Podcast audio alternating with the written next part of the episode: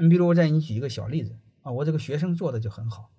济南有一个开龙虾店的，他就是每个小店给几个店长点股份，结果效果很好。就是员工吃那个工作餐，大家知道，员工吃工作餐的时候，以前就是捡最好的吃。自从给了股份之后，员工工作餐吃那白菜帮子，他把剁吧剁吧就吃了。就说旁边的饭店的老板他妈服气了，你中邪了吗？然后就问他老板，你咋搞的？我这个学生啊，龙虾店老板就忽悠他，他说我这这两天给佛烧香了，烧香烧的好，他忽悠那老板，结果他家生意一好，慢慢的他生意就不好了，他就把他那个店给盘下来了。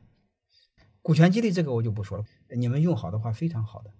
如果我给你多说一遍的话，通过这个建立利益的一致性，利益的一致性是有 n 条线，最底层的线是通过产权，最表层的线是通过工资和奖金。和提成，说你们做任何判断，你不要一个维度来判断。如果你要是一个维度的话，各位我就没法跟你聊。一个维度的话，我只能说，兄弟，我尊重你，我说的都是错的。